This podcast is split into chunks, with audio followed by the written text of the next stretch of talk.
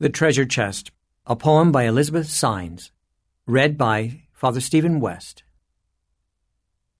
Thanksgiving Day is a chest overflowing with scrumptious treasures and treats manifold. The ruby twinkle of cranberries glowing enhances the sheen of corn kernels gold.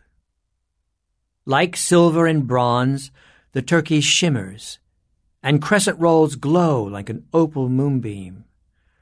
But stuffing needs no flashes or glimmers, though shadowed by yams and their rubicund gleam. While green beans glisten with emerald hues and carrots flicker a topazy red, stuffing, though meekness itself, can seduce with its homely blending of spices and bread.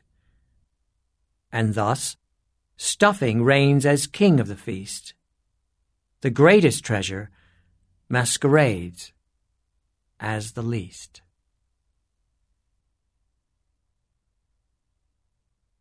Used by We Are One Body Audio Theater, with the permission of the licensor, granted under a copyrighted license agreement. A production of We Are One Body Audio Theater.